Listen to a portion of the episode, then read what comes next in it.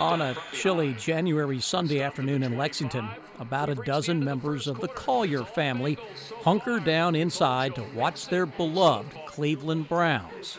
Maybe we're just going to trade interceptions. The Colliers range in age from 18 to 87 years old. The family's matriarch, Kay Collier McLaughlin, is dressed in a large Browns jersey with number 50. She says other family members outside Kentucky are also watching the Browns play. New York, Texas, Chicago. Um, my older daughter is on a flight to Hong Kong and actually will be able to pick up the game on that flight. So we'll be in a lot of different places, which is, um, and my husband is in England with his son. So, yes, um, we're pretty widespread watching this game. The family's love affair with the Cleveland Browns started in 1946 when Kay's father, Blanton Collier, took an assistant coaching job with the team. Kay was seven. She remembers hanging out with the team at training camp with her two sisters. We had this wonderful opportunity to eat meals with the players, not just get their autographs, and really have this amazing sense of family. Blanton Collier grew up in Paris, Kentucky, and coached high school sports for 16 years before serving in the U.S. Navy during World War II. After the war, Cleveland Browns head coach Paul Brown hired Collier.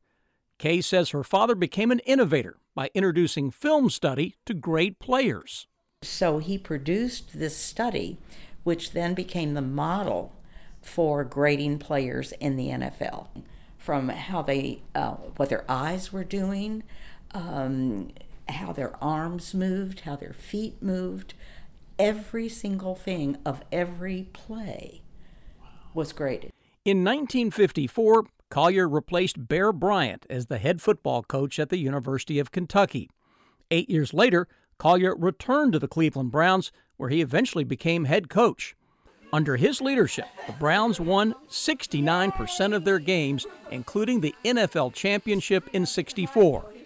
Mary Blanton Ware says her grandfather coached despite a serious hearing loss. I don't think people realize this. He did most of this deaf. He did most of this with a ser- serious hearing impairment, winning the championship and everything. And that's why he had to pull away at the end because he couldn't hear. Ware remembers how the family's loyalty to the Browns even carried over to her schoolwork. Growing up in high school, I had to get my homework done before I could watch the game. So there there were things that I did just to be able to watch the game because it was that important and that big of a deal. Blanton Collier retired from coaching in the early 1970s and after a battle with prostate cancer died in 1983. Kay says her father's coaching legacy was built on a love for his players and their love for him. He truly loved this team. She says he treated all his players with respect, no matter their race, at a time when NFL teams were becoming more integrated. My parents had uh, an ability to bring people together in a way that bonded them. And so over the years, there have been these tremendous loyalties. And um, they've simply been our family. Can't, can't have football without food. Sarah Smith is passing on her grandfather's legacy to her two daughters, Blanton Collier's great grandchildren. Oh, it's it's wonderful. I mean, it kind of makes me tear up. I feel very proud, very honored, and it's neat to you know teach them a lot about um, this family legacy. So I'm proud. The family established the Blanton Collier Award for Integrity on and off the field, which is given out every year. Win or lose, the Colliers are Cleveland Browns fans for life. Off the beaten path in Lexington, I'm Sam Dick reporting for WEKU.